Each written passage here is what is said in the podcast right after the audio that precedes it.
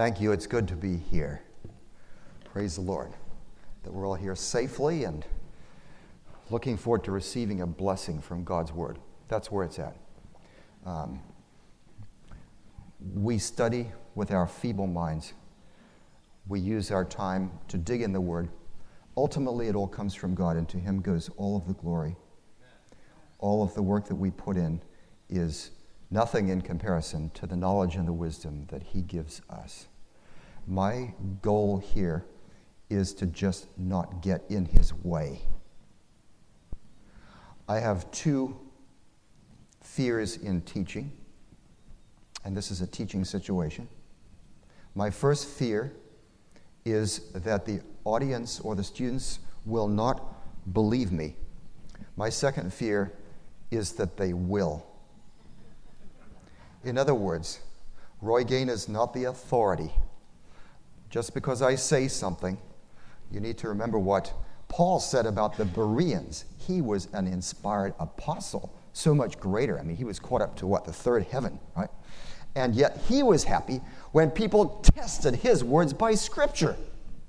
That's what God wants. So take these uh, words that I have and don't take that as the authority. Go to the Word and see if it's true. And if you find that it's true, I think your experience will be like mine. As I've journaled on this topic, I do my journaling in books that I publish. uh, I've, you know, it's transformed me. I'm not the same person that I was. It's affected my practical daily spiritual life. It's affected the way I relate to my wife and my daughter and my students and other people. It can't help but affect you when it's that way. And so I want that to be your experience. This is not just one of 28 fundamental beliefs, the teaching of the Adventist uh, movement on the sanctuary. It's not just one of the 28 because it is a system, it's a microcosm. Ellen White called it a system of interconnected truth that holds everything else together. Many other Christian groups have found a great amount of truth. But the way it all works together is a dynamic system and pushes right through to the end. So we know what Jesus is doing right now in his sanctuary in heaven. That is something in his word that the sanctuary shows as a dynamic system with all of the parts interrelating. And when something has all of its parts having to accomplish a goal as his plan of salvation does, when it's a system, everything has to be in balance, doesn't it? And that's what's wonderful about the sanctuary teaching. It's balanced. Like your body, like your car, things have to be in balance in order for it to really uh, function. So, you know, without it, we would not have any distinct, unique contribution to Christian theology, would we? Or Christian practical life. Other groups are um, Baptists, they have baptism. Other groups keep the Sabbath. Some have conditional immortality of the soul. Many believe in the second coming of Christ. We have a lot of people these days who are vegan and vegetarian, including New Age people and so on. Uh, so, if we didn't have the sanctuary teaching, which holds it all together, gives us our apocalyptic, eschatological, that's end time identity as the people of God with something special to share, not to make us an elite, but to help people get ready to meet their Lord. If we didn't have that, we would be what a friend of mine calls Seventh day Luther Baptist Episcopalians. Seventh day Luther Baptist Episcopalians. It's hard to say even. Cafeteria style. You pick a little bit here and a little bit here, a little bit there, and you throw it all together into this nice combination that's a unique combination, but nothing unique to offer. And our evangelism stops if we have nothing unique to offer, doesn't it? Did you ever hear an ad, an ad on TV or radio that said, Here is our product that we want you to invest in, and what we want you to know about this product is it's just like all the others. Is that the way people advertise? Or it's just a special combination. I mean, you can get this and this and this, but this is packaged, it's a little bit different. No. Now, what they want to say is this is the one and only. This is the only one in the world. And if you really believe that, if you really believe that, then you will brag about God, the unique God, as the Gadarene demoniac did. That's what God told him to do. That is our function. That's what we're here for at the end of time. Angels could do a far more eloquent job, huh? I mean, everything the angels said could be like the Gettysburg Address and just stir people with the beauty and the magnificence.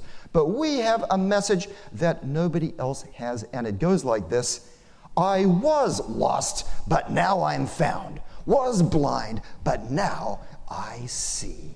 The angels can't say that. We have a unique message. And if we brag about this great God who loves us so much, then he will use us as a channel, feeble channel, but, but the very feebleness to the, testifies to the greatness of God.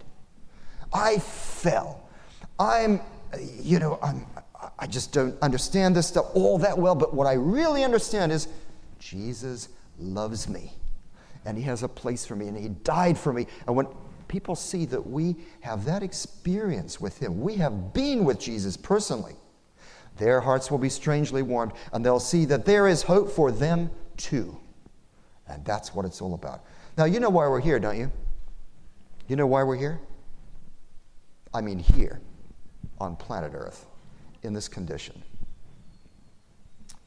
We're here because our great, great, great, great, great, great, dot, dot, dot, ancestors made a decision to not trust in the character of God. They said to themselves, We can do this on our own. We don't have to rely on God. We can be like the Most High for ourselves. We can be little Satans. Right? And the whole story of the battle since then is for us to get it through our thick skulls. That as Daniel said to King Belshazzar, you need to honor the God in whose hand is your breath. He is our creator, sustainer of our lives. Every breath we take, every thought we have, everything is dependent upon His power. We owe Him everything. We cannot do it on our own. And if He isn't imme- immediately visible right now, we can't see Him. Paul says in Romans 1 that His works, which we see all around us at this beautiful campground, testify to the fact that he's here. Now, I hear a lot of people, particularly young people these, these days, saying, I tried God and, and God, God just doesn't work for me. what a joke. Are you breathing right now? God doesn't work for me? I mean, look down at your chest, see if it's moving. Yes, God works for every one of us. And when Adam and Eve made that choice, God could not sustain their lives. They were created mortal, but with the opportunity to be immortal by eating from the tree of life. So God withheld access to the tree of life. They didn't have access to his presence. Now, without his presence, they would have to face the test of whether they were going to rely on God without being able to see God anymore. They were going to have to rely by faith in believing in his love. So he spoke to them in many ways through revealing himself to them through prophets, through his word to patriarchs and to other people. But then, when the Israelites were led out of slavery by the mighty power of God, God set up a place on earth where there could be controlled interaction with him. And they could see that he really wanted to be with them. The sanctuary, Adventists have tended to think, is all about sin and atonement and judgment and all of those things. That's not the basic function of the sanctuary. The basic function of the sanctuary is where God introduces the sanctuary in Exodus. Exodus 25, verse 8. Now, I'll be citing some verses, and I have my Bible up here, but if I don't look them up, it doesn't mean you don't have to. I, I've gone over this, and so I'll just quote it, but it's here Exodus 25, verse 8.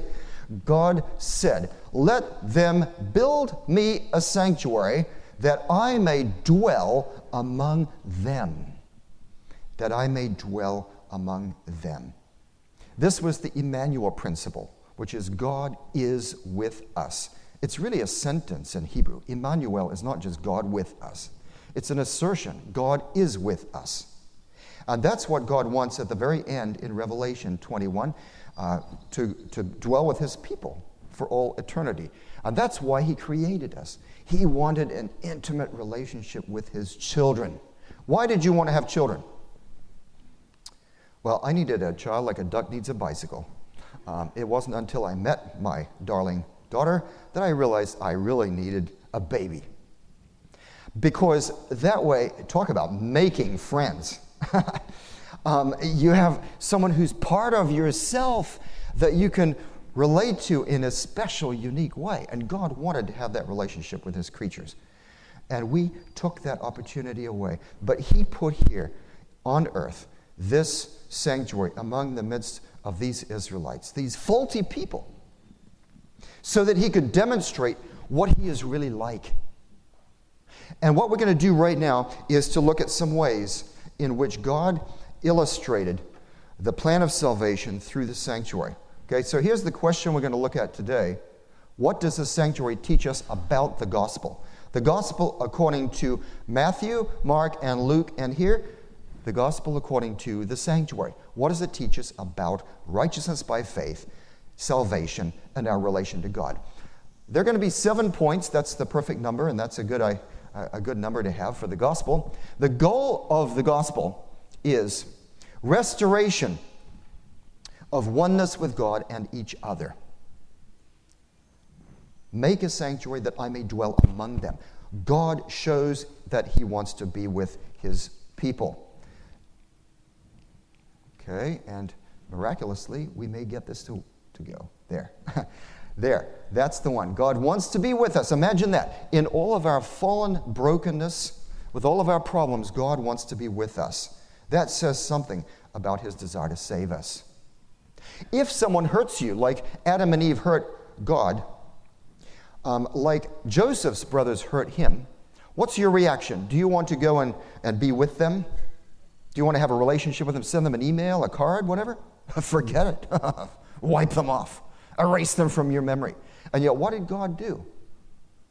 Joseph waited until he tested the character of his brothers before he said, I forgive you. It's exactly at the point where he revealed himself that he forgave. And it was hard. God revealed himself to Adam and Eve right away. What did that say? That said he wanted to forgive them. If you ever encounter someone, I know you have, maybe you yourself have had this feeling. If, if you think that you or if someone else thinks that they are too bad to save, God couldn't possibly save me, He couldn't want to forgive me, have them take in their hands this book, the Bible. Hold this book, hold up your Bible the existence, just the existence of this book, without even cracking open the cover, okay, you, you put it down. Just the existence of this book proves that God wants to forgive. Because he would not reveal himself to us if he didn't want to forgive. He wants oneness with us. Okay? The sanctuary is God's palace. He was the divine king. A palace has a throne room that was the Holy of Holies. It had a living room outside where God was enthroned above the cherubim. The next apartment, the so called holy place, was his living room. He had light, bread, incense. Highborn people or kings had incense in those days to keep out the stench of the surrounding community. You know, they used animals to transport things and so on. But there, that was God's living room, showing that God wanted to dwell with his people. Okay. Maybe what we should do is I should just say next because this is there. All right. I need to go back to that one. Atonement comes from, if you look in the Oxford Unabridged Dictionary, the word atonement means at one meant, which means reintegration or reconciliation, putting back together relationships which are broken. I believe in the Big Bang. Now, don't let me stop there. I believe the, in the Big Bang of sin. Because when sin occurred and Adam and Eve uh, rebelled against God, there was this big bang that blew relationships apart. Now, Adam is accusing Eve, and Eve is accusing the serpent, and they're both unhappy with God, and it blew relationships apart. So, atonement at one minute is getting these relationships back together into a unity. Now, the Hebrew word kippur, which is generally translated atone, is not really referring to the completion of atonement, but rather removing that which is between two parties, namely human beings and God getting rid of that problem so that then God can forgive. Forgiveness is, in English, would be part of reconciliation, wouldn't it? But in Hebrew, kippur, um, the word translated atone is more limited. It refers to removing the impediment to the relationship. For example, if I owed my, my friend David Sullivan here uh, $10,000, then you wish that were the case, don't you? Um, then and, and I didn't pay it, and I should have paid it, that could cause a problem in our relationship, see? Now, if I paid back the $10,000, then he could choose at that point whether he wants to forgive me. He still doesn't have to forgive me. But the reason for the problem has been removed. See, that's how it works. And sacrifice accomplishes that removal of the problem, and then God voluntarily forgives. We'll talk more about that a little bit later. Maybe if I, ah, if I stretch my arm out, it reaches. um, number two thing that we learn about the sanctuary, uh, that we learn about the gospel from the sanctuary, is the depth of the divide between holy God and faulty humans. Okay. Yes. All right, well, we'll take those two. First of all, restricted access to God's presence. Restricted access to God's presence was necessary because God was the creator, He is the creator, who made the whole universe. Now, I took my daughter last September to uh, the Museum of Science and Industry in Chicago. And we went to an IMAX about the Hubble Space Telescope. And it showed pictures taken by this marvelous telescope of Orion, the Orion Nebula. Ellen White talks about Orion, right? And it showed baby constellations just coming out, being formed right there in Orion. Look, folks, God is so big that He is up there, maybe somewhere up around Orion, winging new constellations and galaxies out into the universe like frisbees. That's how big God is. And you know how big those things are. I may not remember exactly, but they said, what you're looking at across the middle of this Orion Nebula, where these things are happening, it's, it's only 90 million light years across. You know, give or take. You know what a light year is? It's the distance that light travels in a year. And light travels how fast? 186,000 miles per second. And we're talking 90 million of those. I can't comprehend the big, bigness of God. Now, when God came down and his Shekinah presence dwelt in the camp of Israel, it's like a million nuclear reactors in terms of power. I mean, more. A million would be too, not enough.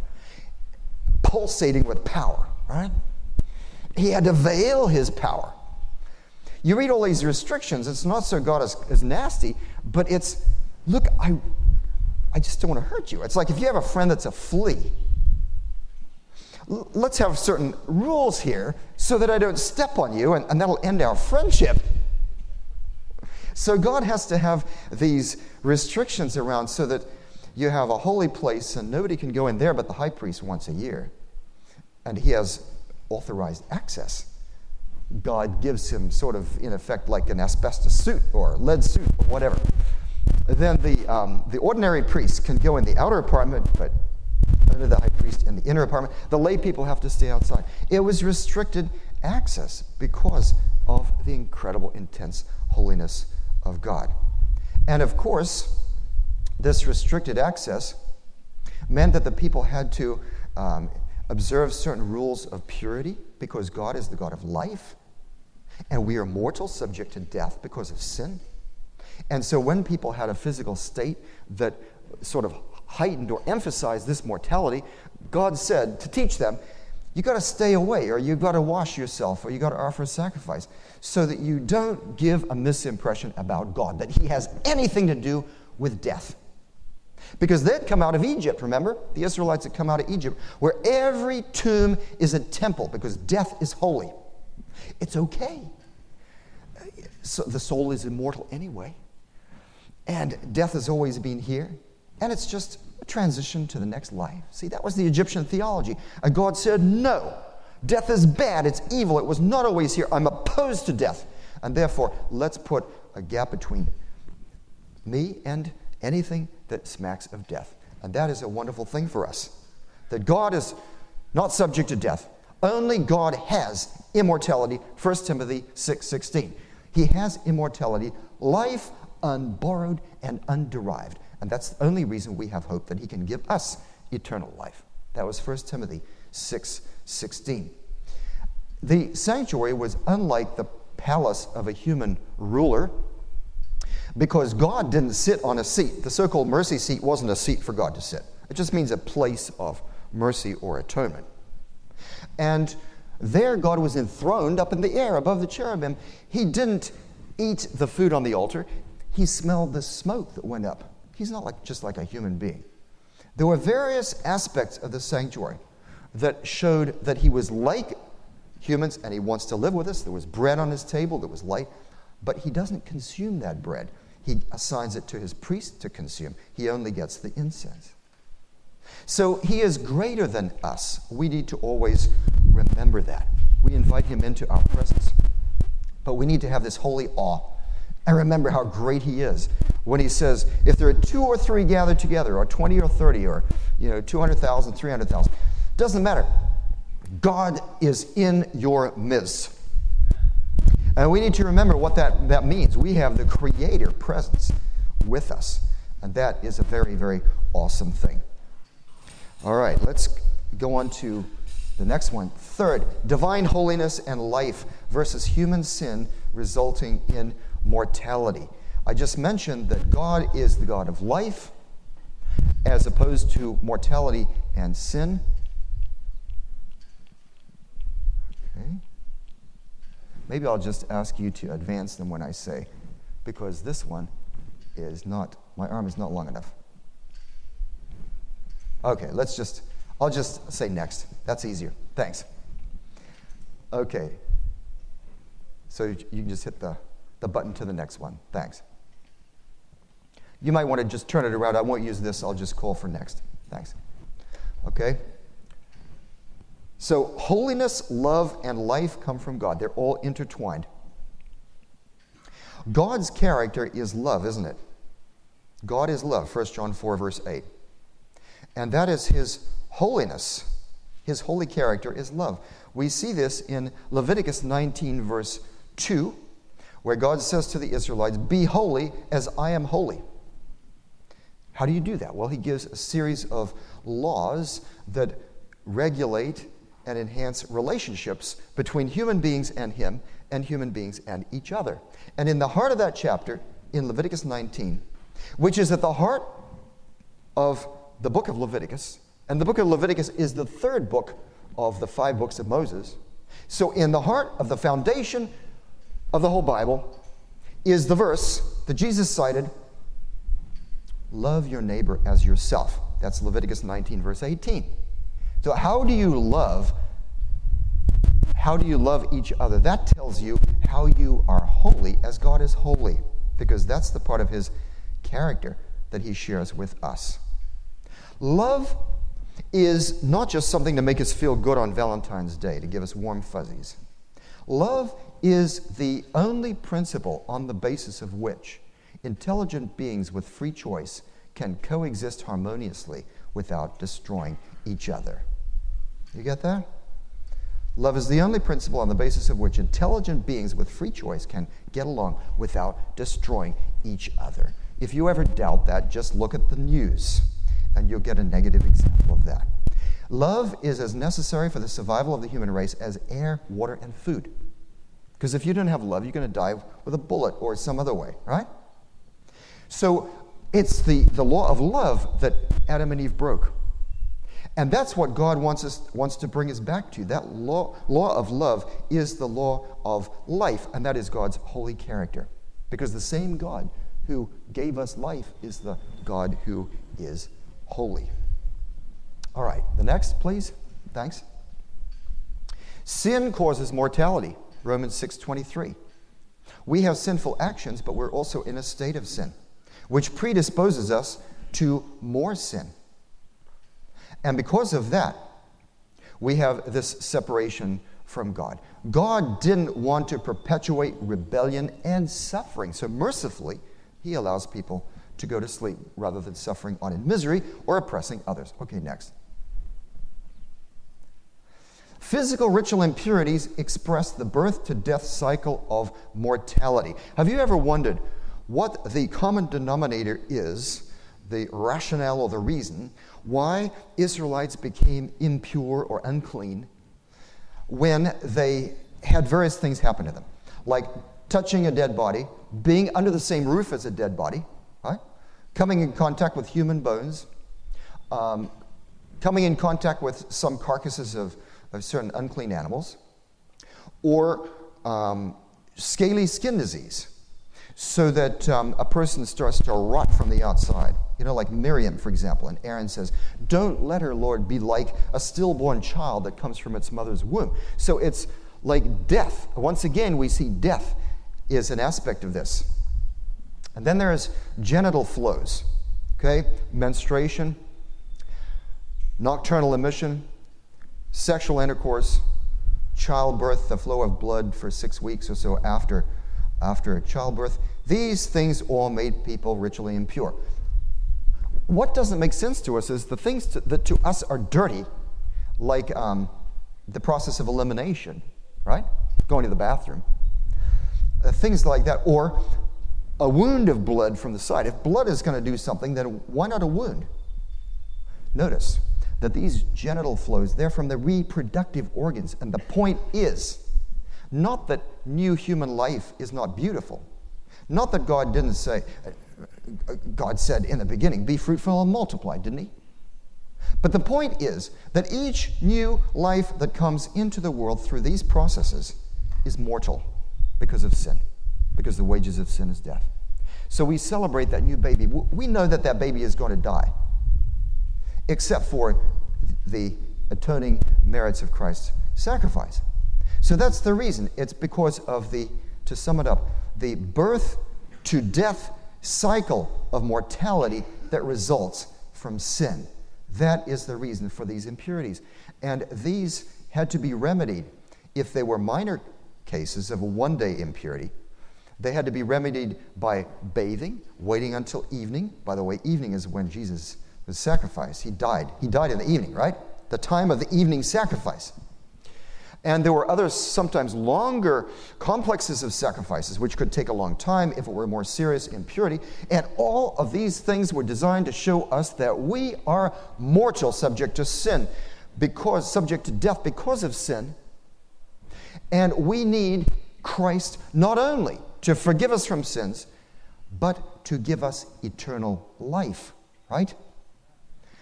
The so called sin offering, sacrifice, especially illustrated this point because it was used to remedy these impurities. And it remedied not only impurities, but also acts of sin, showing us these two things that the sacrifice of Christ addresses. One is our sinful actions, and two, the state of sin in which we're found. Oh, we need both, don't we? Psalm 103, verses 2 and 3. Forget not the Lord and all of his benefits who forgives our iniquities, who heals our diseases. Those are the two aspects. That's Psalm 103, verses 2 and 3. Forgives iniquities, heals our diseases. Now, these were not just things of physical dirt, they were conceptual categories. You know, this is a whimsical modern example, but I'd have to use it. Cooties. Anybody remember cooties? When I was in fourth grade, I learned about that uh, in grade school. And um, cooties, anything associated with girls, their combs, their brushes, their, their chairs, anything. See, that's a conceptual category. It's not material, but it's anything feminine, and that, that, that's at the age at which masculinity is very vulnerable. right. And fortunately, cooties sort of disappear with the massive onset of puberty, which wipes all that stuff out. But in terms of conceptual categories, you see, this tells you something about values. Now, people worry about, particularly the, um, the role of women, because women seem to be subject to some pretty major impurities because they're in, engaged in the reproductive process in ways that are go beyond that of men. Men could become physically ritually impure too. But in Leviticus chapter 12, verses 6 to 8, you have a woman who gives birth to a child has to offer a so called sin offering. Did that bother anybody here? Sin offering. Any ladies bothered by that? Any men bothered by that? Yeah. Okay, here's the, the answer to that one. The so called sin offering is better translated purification offering because it purifies either from an act of sin or from one of these physical ritual impurities. It does not mean in this passage that the woman sinned by having a child. Okay? God said, Be fruitful and multiply, and we're blessed. But it just meant that this blood flow that she had as a result of the birth um, was signifying, was just reminding us yes, let's rejoice in this new baby, but this is a new mortal uh, situation here. That's all. Notice that in this passage, there's nothing about the woman receiving forgiveness. She doesn't need any forgiveness. All she needs is ritual purification. Now, this ritual purification is something that we don't need to observe today. We don't have to have deacons and deaconesses standing at the doors of our churches asking very personal questions like, What time of the month is it? or What were you doing last night? Okay? Before we have the communion service. Because when Christ came, and he died. Then he took the focus of his ministry to heaven, and now we don't have any holy location on earth where the Shekinah presence is dwelling. Yes, he spiritually comes to be with us, but his physical presence is not manifested in that way on earth. Praise the Lord. We don't have to fight a jihad over a piece of real estate. Huh? Now, according to the book of Hebrews, our focus is on Christ by faith in heaven, and we have direct access to the throne of grace. Our prayers go ballistic right there instead of having to pray like Solomon did. He says in 1 Kings chapter 8, Lord, when your people pray toward this place, then here in heaven above. The prayers go to the altar and they go up with the smoke. No more. Our prayers go directly to Him. As a result, we don't have the need for these things. All of us are physically impure, right? You're all impure, ritually impure, as far as the Israelite system is concerned. You doubt? Anybody here been to a funeral? Have you been sprinkled with the ashes of the red heifer? How many here have been sprinkled? Okay, you get my point. So we're all impure, and that doesn't matter anymore. But just to drive the point home about this, I got to tell you about an Adventist farmer. Well, he wasn't always an Adventist, but he was baptized uh, after Bible, Bible studies with the pastor. And he was so excited about being baptized that he ha- had the whole church family come to his house for Sabbath lunch. And on the menu was pork. And the pastor was very disturbed and upset. And he came to the man and he said, Didn't we talk about clean and unclean meats? And the farmer said, I scrubbed them hogs real good before I slaughtered them. He didn't get it. See, that was hogwash. Oh, um, that, that wasn't a very kosher piece of humor. I'm sorry. Um, that, was, that was because he didn't get the point. You can't scrub an unclean animal into being a clean animal. Those are conceptual categories, and it's not physical dirt. The point of all of these impurities is that Jesus saves us from our mortality and gives us eternal, not just forgiveness, life. John 3:16 is what that's all about. And we've neglected that idea. We've talked about sins, but we haven't talked so much about life. And I think if we talk more about life, a lot of people would be much more interested in the sanctuary. Okay, let's go to the next one. Thanks. Salvation by grace through faith in Christ is Ephesians 2, verse 8, and this is revealed in the sanctuary to an extreme degree. Okay, next slide, thanks. That we have a need for sacrifice and a priest pointing to Christ. We cannot do it on our own. We need somebody to do something for us outside of ourselves. And I love 2 Corinthians 5, where it says that God, through Christ, reconciled the world unto himself. Meaning that when Christ died on the cross, it's all over for the kingdom of Satan. He's going to take over planet Earth. Now, if you want to be here and enjoy that eternal life, you can do so. It's a free gift to be with God. But we need Him to do that and accept that gift which is already there, available for us. Before the cross, it wasn't, was it? And Moses and Elijah were taken to heaven on the basis of money that wasn't yet put in the bank. That's why they looked Christ in the eye and they said, Tell us you're going to go ahead with it, because if you don't, we're going to have to come down from glory and go and swim in the lake of fire. And that's incentive, right? And so after the cross, however, the money is in the bank. That you know, quadrillion, gazillion dollar check is available for each one of us. Christ is there writing the checks. We got to just say, Lord, I accept the gift.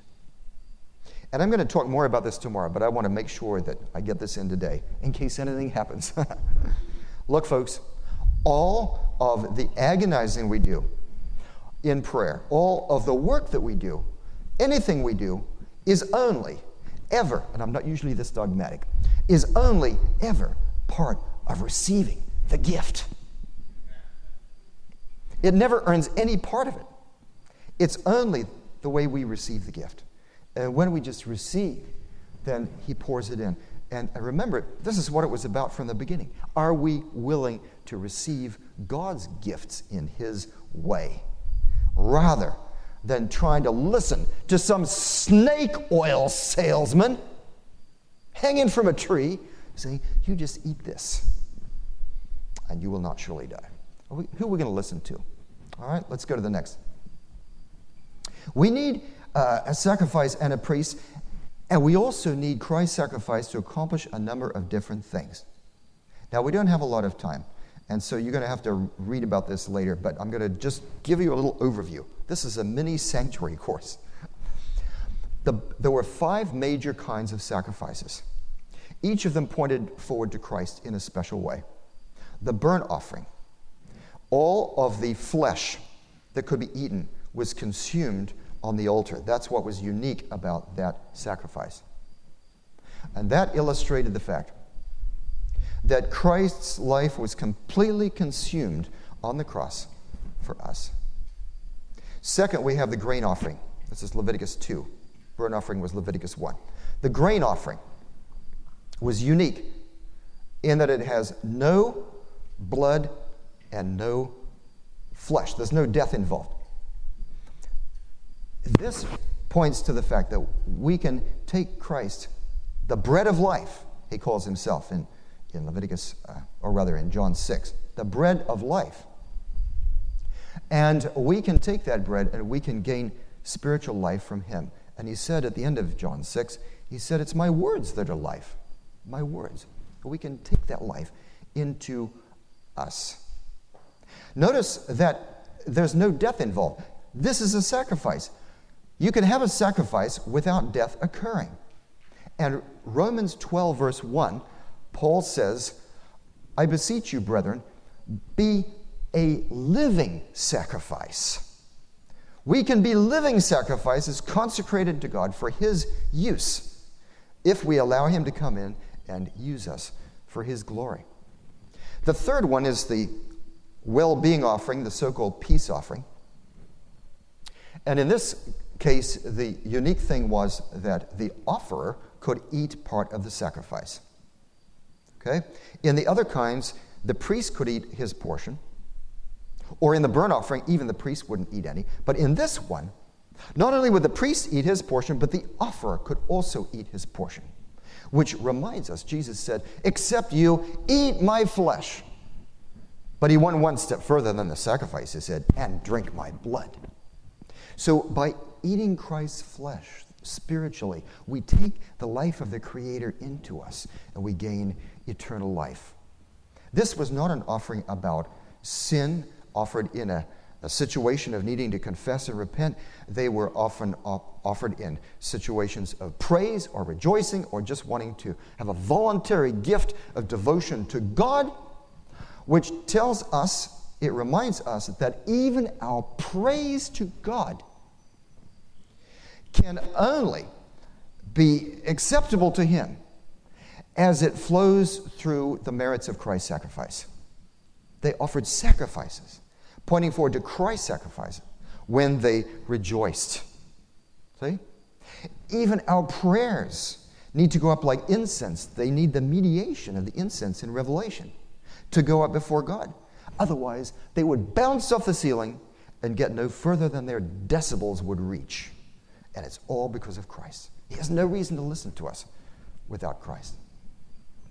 All right, so that was the third one. The fourth one is the so called sin offering, purification offering, which was Leviticus 4 to Leviticus um, 5, verse 13. And this one is the sacrifice that was used for inadvertent sins, lighter sins. That is, if I didn't realize I sinned, but I, but I did, and then I realized later what I had done. If I had a more serious sin, I could offer other kinds of sacrifices, like the burnt offering, which was the original sacrifice, or the reparation offering, the one I'll tell you about next. The purification offering or sin offering was used for physical ritual impurities and for these sins, and this is the kind that is used on the Day of Atonement to cleanse the sanctuary. We'll talk about that more tomorrow. This pointed forward to the fact that Christ ransoms our lives through his sacrifice because this sacrifice was unique in that the blood was put on the horns of the altar, which were the highest points of the altar. It's the only sacrifice where the blood was not just dashed around the sides, splashed on the sides, but it was actually put on the horns, the highest points, to kind of put the flag up on, on blood, which represents Christ's ransom for us. It emphasized that. All right, it's, it's a life and death matter. The last of the five is the so called guilt offering. The unique thing about this is that the offerer needed to make restitution, to put things right before bringing that sacrifice to the sanctuary. So it uh, kind of reminds you of Humpty Dumpty, sat on a wall. Humpty Dumpty had a great fall. All the king's horses and all the king's men couldn't put Humpty together again. See, sometimes you break things you can't fix. And when you've hurt somebody, you need to pay that back. You see, if I owe uh, David Sullivan $10,000, like we were talking about, I can't just say, Oh Lord, forgive me, and declare chapter 11 bankruptcy on my obligation to David Sullivan. God doesn't allow that. He says, and Jesus says in Matthew 5, in the Sermon on the Mount, He says, If you come to the altar to offer a gift and you remember that your brother has something against you, go put it right with your brother and then come and offer your altar offering at the altar. Otherwise, God will not even listen to you. See? And so, this reparation offering was for cases in which a person committed a sin in which there was a price tag. And the offended party could be God if the person didn't pay their tithe, for example, or it could be another human being. Uh, and God says, Put that right, and then come to me. And these could be serious cases of sin that were covered by this sacrifice. Now, why do we need Leviticus? Why can't we just have the New Testament? The New Testament gives us the real thing. Why do we need Leviticus to drag us all through these complicated uh, variety? Because it's like this. Let me use an illustration. Anyone been to the doctor um, this last year for a checkup or any procedure? Okay, good. Uh, I'm glad. I mean, I'm not glad that you had a problem, all right, but I'm glad you had a doctor. Uh, when the doctor went to medical school, this is why you trust the doctor, because he knows what he's doing, right? Or she's doing. You trust the doctor, huh? Otherwise, you wouldn't go there. When the doctor was in medical school, is it enough for physicians in training just to have the full working live human body to study, or even a cadaver? Why do they have all those anatomy and physiology textbooks where it breaks it all down in this really not very attractive detail. Pulls back the tissues of sin, of skin, not sin, skin, and, and shows you all the different parts, and it's not so beautiful. Why do they have to do all that? Because the living organism is so marvelously complex. As it says in the Bible, you are fearfully and wonderfully made. My father said to me, Son, you're more fearfully than wonderfully made when I was a scrawny teenager. But anyway, we're marvelously made and we're so complex that you can't look at it and really grasp the full complexity. You have to break it down into parts, and then you can appreciate the whole thing. That's the way it is with Christ's sacrifice.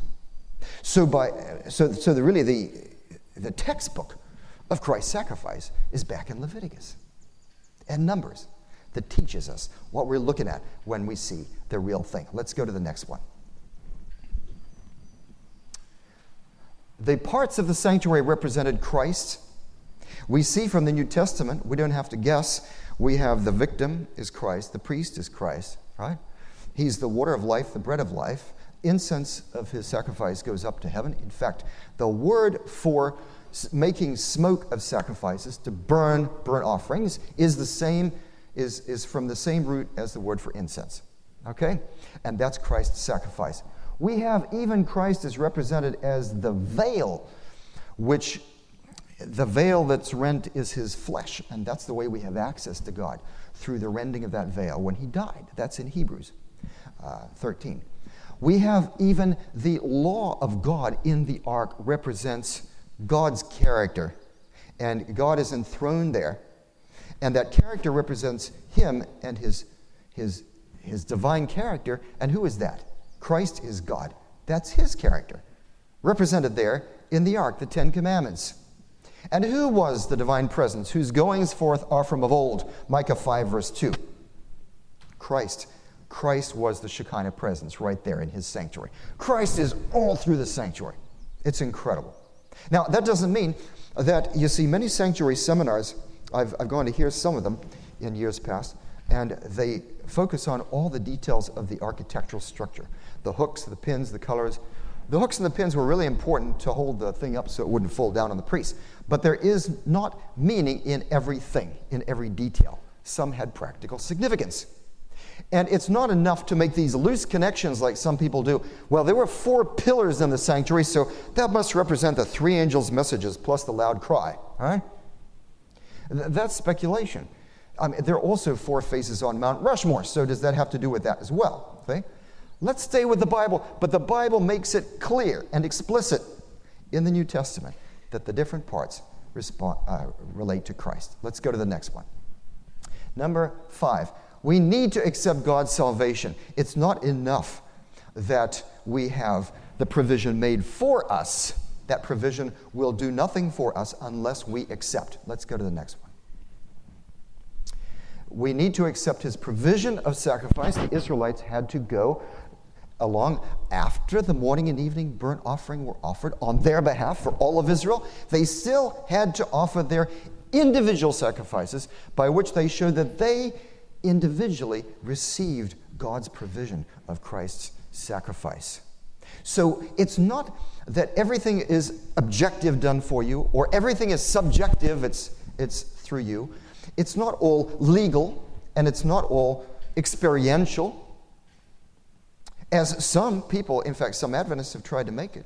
You know, you have the legal only view, or you have the moral influence, or the experiential view, where no, it's not. The sacrifice didn't have anything legal well, wait a minute. Uh, forgive us our debts. Debt is not legal. My debts are pretty legal, you know. Um, read the fine print. It, yeah, sure, it's legal, it's experiential. You have to have both. We need both aspects, and Christ's sacrifice takes care of them. Next, please. Assurance is conditional. When an Israelite had sinned, they weren't immediately put to, to the second death. Right? God gave them a chance like he gave King David a chance, a whole, almost a whole year, right? God gave them an opportunity to receive. But that blanket coverage that they received was conditional upon them accepting. The very fact that we're alive today illustrates this principle. Because when Adam and Eve sinned, he didn't blot out the human race, but he gave us another chance. It's like on your computer. You drag a document into the trash, it's not gone immediately. You'd have to empty it from the trash. We're living our whole lives in that dialogue box. Do you really want to empty the trash? We've all taken ourselves to the trash. Do we want to stay there or do we want to get out? Okay, let's go to the next. So, assurance is conditional. It's not conditional upon our um, performing anything to gain our salvation, but it's conditional upon receiving the gift. And I love 1 John 5, verse 12. 1 John 5, verse 12 is the assurance verse. He that has the Son, you could say she that has the Son, has life. Period. Has the Son. If you want to boil down salvation, you know, someone asks you on a plane, on a bus, on a train, how do I gain salvation? He that has the Son, that's Christ, has life. Period. It's as simple as with Noah and the ark. He that has an ark has life. The person that doesn't is going to go to the bottom, right? It's, it, it just boils down to very, very simple assurance. Obedience, as I said, is accepting God's gift. He provided Noah with instructions for that ark. All of that hard work, that sweat, the toil with those gigantic trees, much bigger and harder than any we have today, all of that was only part of receiving the gift. God gave the Israelites the promised land with blood, toil, tears, and sweat. They had to go in and take what already belonged to them. And Caleb said, Let's go up. It already belongs to us. We are well able to, to take it. And he included God in we, right? We, God and us, can go up and take it. I love what Ellen White says at the beginning of early writings, just before she recounts her first vision. She says, I've just tried to, that is in her visions, uh, which she's written, I've just tried to bring back a report of the heavenly Canaan for which many would stone me, as the Israelites bade stone Caleb and Joshua. But I tell you, brothers and sisters, it is a goodly land, and we are well able to go up and possess it. Isn't that wonderful? Yeah, I believe that. That's why I'm here. Yeah. Let's go to the next one. Obedience is accepting God's gift. I'll just mention a word of, about that, and then I'll, I'll, I'll say something about this. Uh, obedience is accepting God's gift. Look, Romans 5, verse 5. Remember this verse, memorize it. Romans 5, verse 5. Hope does not disappoint because God's love has been poured into our hearts through the Holy Spirit. If God pours love into our hearts, what is love? The character of God. It's His law, Jesus said, in Matthew 22, 37 to 40. All of God's law is based on love, which is His character. And if we have love, we're in harmony with Him. How do we have love? How do we have love? We can't whip it up on our own by sitting cross legged and, and meditating on our navels by transcendental meditation. We need transcendental medication. And that comes from the Holy Spirit. Romans 5 5, He pours it in as a free gift. Get up in the morning and say, Lord, I just want your spirit. We'll talk about this more tomorrow. It's transformed my life, this principle. Okay, so that means that obedience is a gift, doesn't it? Because obedience means coming in, in harmony with God's love, which is a gift.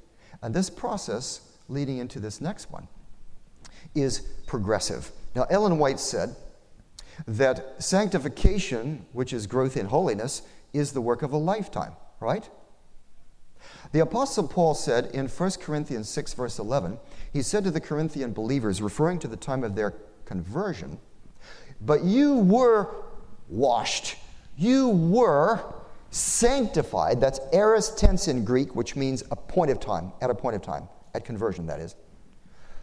You were justified. You were washed. You were sanctified. They were already sanctified. How could the Apostle Paul dare contradict Ellen White? Well, folks, there's a principle that we need to realize, and that's degrees of holiness. And this shows that they were both right. And that is, when we give our hearts to Christ, as the thief on the cross did, we belong to Him. All holiness comes from Him. He is intrinsically holy. All holiness is derived from him because we belong to him now. We are holy. Every man, woman, and child on planet Earth, in fact, is a priest, part of a priesthood, a, a holy priesthood, a holy people, a kingdom of priests, right? That's in 1 Peter. It's also in Exodus 19, verse 6. So, by accepting God, we have this sanctification that starts our Christian walk. Now, the thief on the cross didn't have a very long lifetime in which for his sanctification to grow. But no matter how short or long, for the rest of our lives, we grow, just as a tree is not alive unless it's growing. And 1 Thessalonians 3, verses 12 and 13, is a marvelous passage which explains what sanctification is. Did you ever wonder what sanctification is? It sounds like a big word, right? It's abstract, it's theological, pie in the sky by and by, theologizing. But here is what, what sanctification is. 1 Thessalonians 3 12 and 13. And may the Lord cause you to increase and abound in love for one another and for all people, just as we also do for you, so that, growing in love, he may establish your hearts without blame in holiness before our God and Father at the coming of our Lord Jesus with all his saints. How do you get ready for the second coming? Sanctification, growth in holiness. What is growth in holiness? Growth in love. That's it. Wow, that makes it really practical, doesn't it? How do we get it? By accepting the Holy Spirit as a gift every day, letting Him transform our lives. Our relationships will be different. Every, everything in our lives is going to be different. We may suffer illness and pain and all the rest, but it's going to be different because God gives us that love as a gift. And it grows. Now, let's go to the next uh, slide there. In the sanctuary, we see this principle demonstrated because the closer you get to God physically, the holier things get, the more expensive and elaborate the materials get. The Holy of Holies, its, name tells you it's holier. That's where God is enthroned. The um, metal is gold. The fabrics are the most ornate. You move outside and it's still gold, a little bit less ornate into the holy place. You move into the courtyard. The uh, furniture is covered with bronze. The fabrics are not as ornate in terms of access, only the high priest could go into the Holy of Holies, the ordinary priests into the outer apartment, lay people only into the court in the wilderness sanctuary. Later on in the time of uh, Solomon's temple, Ezekiel, and Herod's temple, it got more restricted. But access is restricted just like to a nuclear reactor or to the Oval Office, right? The, the people who have the greatest holiness given by God can get closer. The priestly garments are more ornate. The high priest had four more garments than the other priests. You know, he had the ephod, the breastplate, the mitre, and, and so on, which the other priests didn't have. So we see that degrees of holiness in relation to God are illustrated physically at the sanctuary. Next slide, please. And we see that this illustrates, yeah, let's go to the next one. Thanks. Oh, there we go.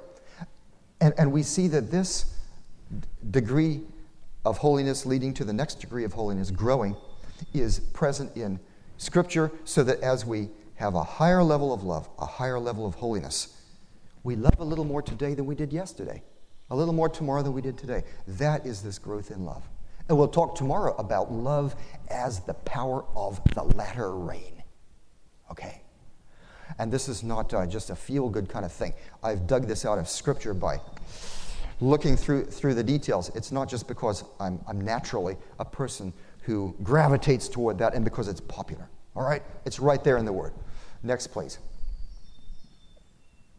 The love of God is the gift through the Holy Spirit. And I already mentioned that, so we'll move on to the next one. And here's our last overall point. Point number seven is. Uh, God's character of love. This is what it's all about. This is what the controversy was about from the very beginning, where Satan questioned God's character. He presented it to Adam and Eve like, you can't trust God, that He really wants the best for you. I've got something a little bit better, right? Okay, next, please. Love includes justice and mercy. That's something we often don't realize. We think We have love and we have justice. And we think, yes, mercy, of course, belongs to love, but we don't realize that justice belongs to love. But God is love means that God is fully a God of justice as well as mercy. And that's crucially important. And I'll tell you tomorrow even more why it's, more, uh, why it's important as we discuss the sanctuary for God's end time people. We look at the Day of Atonement background to the investigative judgment and what our role is towards God at the end. We'll talk about that tomorrow. And then we'll talk about the timing of the judgment on Sunday morning, answers to objections regarding 1844. But the fact is, I'll just illustrate it briefly. That is, um, let me mention uh, a story, and that is December 1955. Do you know what happened in Montgomery, Alabama, December 1955? Anybody? Rosa Parks. Does that name ring a bell? Rosa Parks uh, got on a bus and she sat where she wasn't supposed to sit. She got taken before the judge, and the judge could have said, All right, this um, apartheid law we have here in America is a just law, but I want to have mercy on you because you look like a harmless enough lady, and so I'm just going to let you go. Is that what Rosa Parks wanted? She didn't want mercy, she wanted justice. What's the good of having mercy if you don't have justice? What's the good of having justice if you've broken the law, if you don't have mercy? See, so we need both God's mercy and his justice. And this is of extreme importance for understanding the sacrificial system. Include, in fact, it's, it's basic. Let's go to the next slide. In fact, this is the reason for sacrifice. God could have said to Adam and Eve when they sinned, He could have said, Adam and Eve, you really hurt me. I gave you this dream vacation paradise. I mean, it beats Cancun and Cozumel and all those vacation places. And it's just amazing. I've given you perfect bodies and each other, everything you could want. You've really hurt me. But I tell you what, let's just forget about it. Just don't do it again. And that's it. Could God have done that? Well, he had kicked the uh, angels out of heaven for that kind of thing, right? Condemned them what's everyone going to say? That doesn't really fit in with justice, does it? It's not fair. It's not fair. And I learned about fairness at the seminary when I started to teach uh, about 1995 or so. Uh, this happened when um, I gave a quiz to the students, and there were some answers on the back side of the quiz. It was in a sanctuary class, too. and some of the students didn't see the back side of the quiz. They just didn't turn it over. They didn't answer those questions, so they got them wrong. So they came and said, Could we have mercy, please? We didn't see those, so, so I had mercy. I was trying to bend over backwards, and um, mistake, I'll never do that again.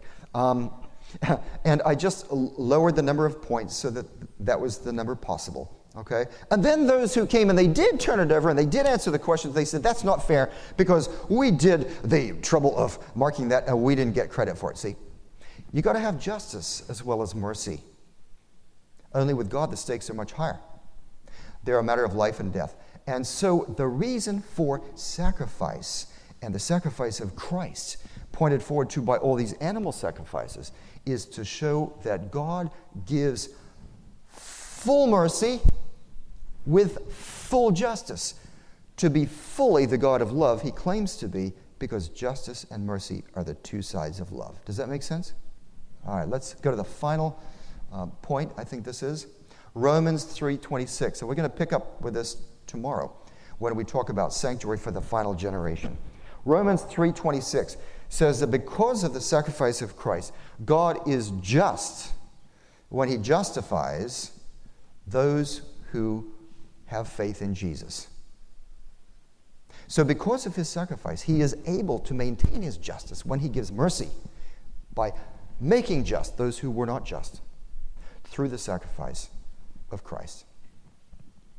Therefore, this is an incredibly important verse for telling us about the character of God. And the question that we're going to pick up on tomorrow is if that already happens because of Christ's sacrifice, then why do we need a pre Advent investigative judgment beginning in 1844 to show that God is just?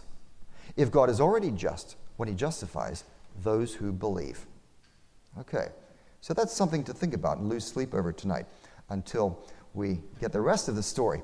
The next exciting episode. Now, I know that um, the smell of lunch is rising from my watch, and so we need to go and eat. Um, and we can quit right now, or we could take about two minutes for any questions. Is that a bad idea? Is that okay? Can we take just a couple minutes for any quick questions about any aspect of the sanctuary that I can, I'll try to answer very quickly. Yes, please.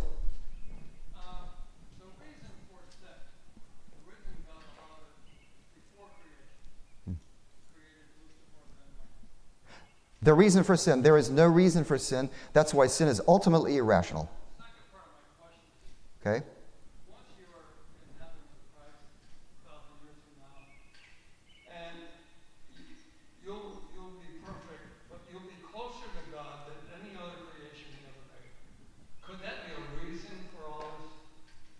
Yes, well, uh, and the reason why, why go on for 6,000 years and, and, and more, it's still going. Look, let me illustrate it like this. For sin never to arise a second time, but at the same time, for God to take intelligent beings with free choice and allow them to retain their free choice, but to have them never sin again. That's a tall order when you think about it, isn't it? Let me put it this way um, Do you have a favorite politician? I don't. I don't have any favorite politicians, but um, okay, you, you, can take you can take um, president of the United States. You could take um, Hillary Clinton or Sarah Palin or Newt Gingrich or you know I don't care who you take. How long would it take for that person to get everybody in their town, just their town, where they come from, their hometown, to love them? How long would that take? What would they have to do what would they have to do for that to happen? What about everybody in their county, state, the rest of the nation? What about the rest of the United States, the Western world, the whole world? And we haven't even started to talk about the unfallen worlds. And God is trying to do that? Now the question is, why is it so short? You see? Because it's all about the character of God. So that when it happens that someone comes along and they say, Oh boy, don't I have a beautiful voice? You know, singing with uh, Angel Gabriel. I'm not saying that about myself.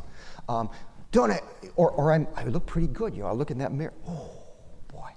And I start to get this feeling of pride, and then bingo, I say, let's not go there.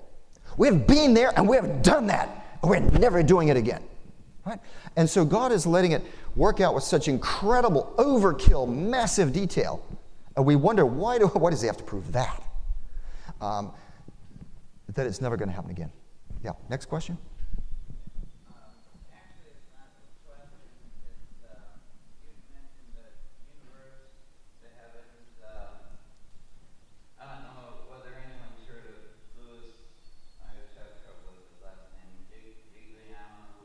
Oh, yeah, yeah. Incredible. I've seen that. Incredible. Mm-hmm.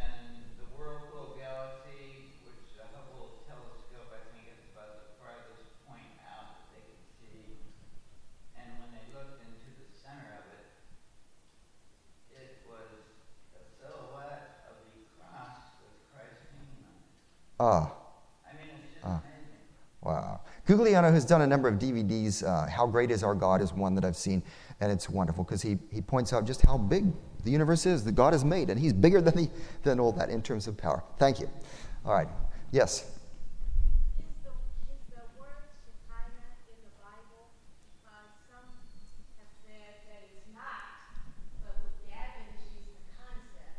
The word Shekinah is not in the Bible as such. It is in rabbinic writings later after the Bible, but the root, the Hebrew root from which the word Shekinah comes, is there right in Exodus 25, verse 8 from the get go. Because it says that I may dwell among them. That's that root, Shekinah, the Hebrew word root Shekinah. So, in a sense, you know, the Hebrew root is there in the Bible. The, the noun form Shekinah is not there, but the concept is definitely there. And in fact, um, the Greek translation of that verse in the Septuagint is um, an, a Greek word that means to tabernacle, skenoo, that shows up in John 1.14. John 1.14. The word became flesh and skenoo, tabernacled, shekinah among us. Christ comes and he is the presence of God with us. Now, so, so now we don't have this tent structure. We have the Lord Himself is our tabernacle. And that's just a wonderful concept. Thank you. Good question. One more? Yeah, okay. Is there um, a concordance or reference to help us understand more of the Hebrew Greek words? You know, I would recommend the Accordance Bible Software Program, A C C O R D A N C E. And if you just go, you put accordance with Bible with no space, Bible.com, accordancebible.com, and you go there. Um, they have this wonderful software. Uh, it's worth many devotional books. Uh, and you can search, it's what I use all the time. It's like my right arm. It's so user friendly. Now, that's for Mac. If you want, um, you can use that on, on a Windows, uh, on a PC with a, an emulator. Um, or you can use another program like BibleWorks. But I would strongly recommend using a Bible software program, which is so easy to use, so readily available, that you can split the screen. You can have the Hebrew and the, or the Greek here and the English here. You can see what word is what. You can look things up. They have lexicons. You can look up the words. And it just opens a treasure of all these kinds of things. I, I use it like a surf engine, I, search engine. I surf the Bible the way people surf the web. And I use this to, to do that. Okay, maybe one more and then we'll, if there is one more, otherwise everyone is starving, I suppose. Okay, let's call it quits. I'll have a prayer and then we'll go. One, one more? Okay. It is designed for the Mac, yes. And um, so, however, you can use a Mac emulator that will allow you to run that on a PC. Yes, BibleWorks is a Windows based program. It's not as user friendly, it's not as uh, good in that respect, but it does a lot of things. You'll have to read the directions pretty carefully. I've never used it, so I couldn't tell you, but I've seen it demonstrated. That's BibleWorks, all one word. And you can just Google that. The Mac one is Accordance, A C C O R D A N C E. Dot com. AccordanceBible.com. Yeah. Mm-hmm. Okay, let's have a prayer and then we'll quit and go to lunch, shall we? Father in heaven, we come before your throne. But the way we get there is that our thoughts rise by faith to your heavenly sanctuary. And when we get there, we see that the door is open because Jesus has opened it. We come inside and look around, and it's far more glorious far higher and wider and longer than we could have imagined. We blink to adjust to the brilliance of the light, which is like the shining of the sun. And the light is coming from way down there at the throne of God Himself. We look around the throne, there are four living creatures and 24 elders, and millions of angels ready to do the bidding of the greatest being in the universe who made it all. And our ears are just overwhelmed because Gabriel is leading the heavenly choir practice and they're singing anthems that Bach and Beethoven and Mozart never could have dreamed. We're just awestruck, taking it all in, and then we look down and we see ourselves. We realize that we're a people of unclean lips. Uh, we live in the midst of a people of unclean lips. Our shoes aren't even completely polished. Our lives are imperfect. We hang our heads in shame. We can't go forward. But then we furtively glance up and we see someone looking at us that we recognize. He raises his hands and beckons towards us, and there are scars in those hands and He looks into our eyes and we look into His. He looks right through us. He knows every molecule of our being, but with complete compassion and understanding. We've got to go forward. Those eyes pull us forward, those hands. So we do go forward and we walk down that long crystal corridor. It seems to take forever. The angels take a break from their singing and we come down and we lay our meager little token, puny gift at the feet of God at his throne, and then we quickly turn to leave. He's the CEO of billions of worlds. We, we can't detain him, he's busy. But as we turn to go, he leans down, he stoops down from his throne, and he says to us, Don't go yet.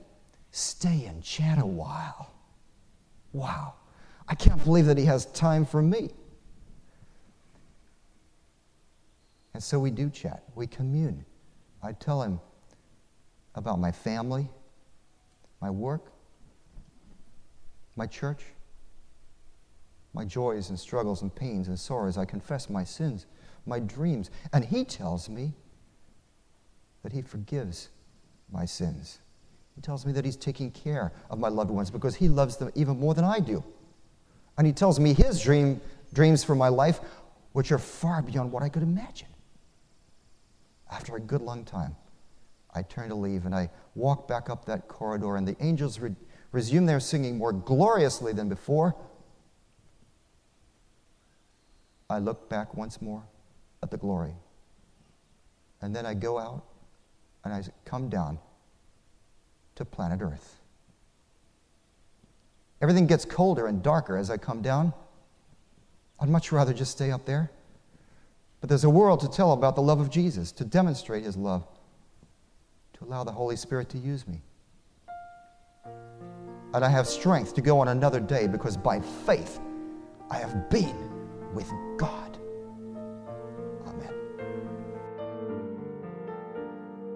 This media was brought to you by Audioverse, a website dedicated to spreading God's Word through free sermon audio and much more.